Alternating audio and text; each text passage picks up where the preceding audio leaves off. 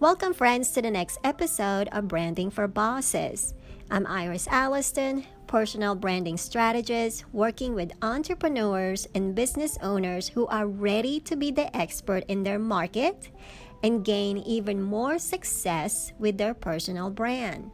Today's episode is about three easy steps on how to become an expert in your niche. And it doesn't matter what industry you're in, these three steps will definitely help you, especially if you're an entrepreneur and business professional. I chose this topic to talk about because I just finished my training. As a matter of fact, I was one of the experts, uh, the few experts that were chosen to be a part of this advanced training. I, I called it my advanced training because although I am in a similar industry or field, my goal is to elevate my brand to that next level.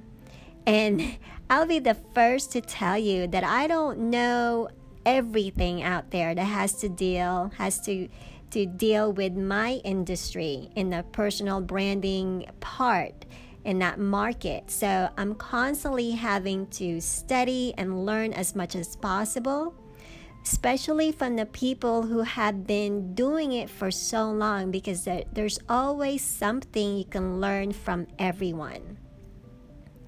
Now, you probably heard of these words like uh, elevate your business to that next level or accelerate your business even more.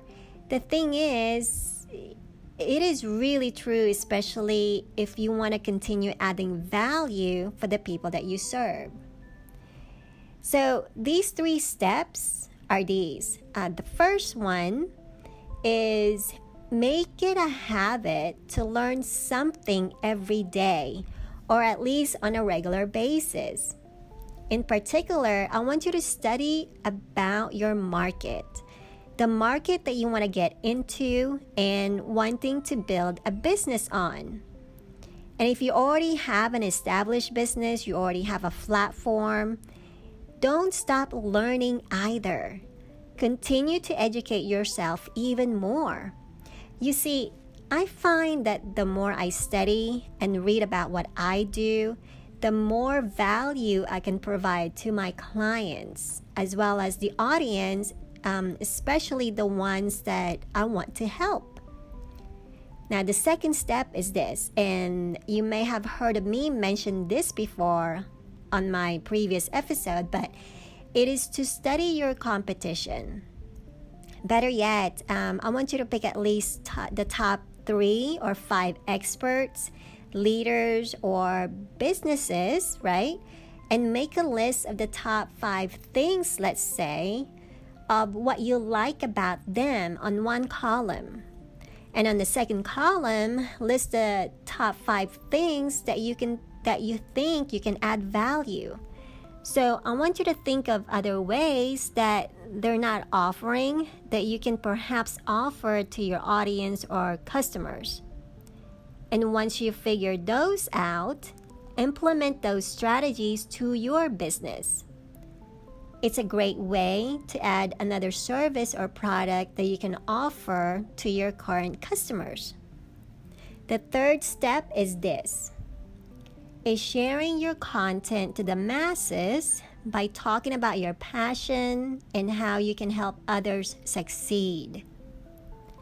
This could be in a form of writing your blog, like writing articles and publishing them on your website.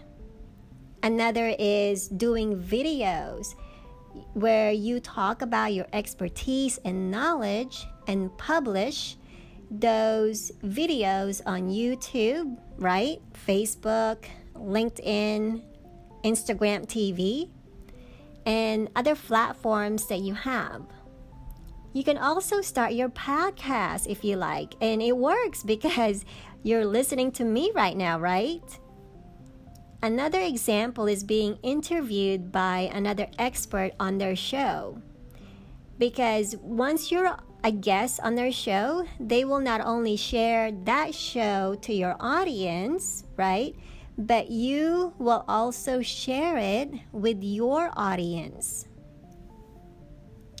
Now, these are just three easy steps I'm sharing with you right now. And let me tell you though, there are many more examples, but these should get you started if you haven't even begun yet.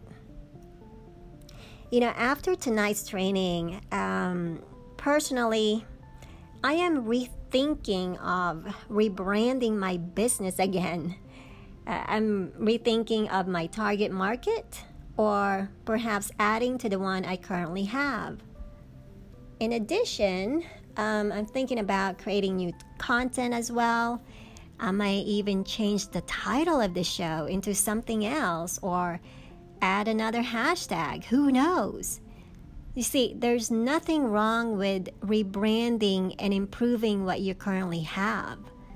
After all, as entrepreneurs and business professionals, we're innovators. We're constantly thinking of new ways to add value to the marketplace. Or at least, we should always be thinking about it, right? All right, friends, that is it for now. Stay tuned for the next episode. Thanks so much and bye for now.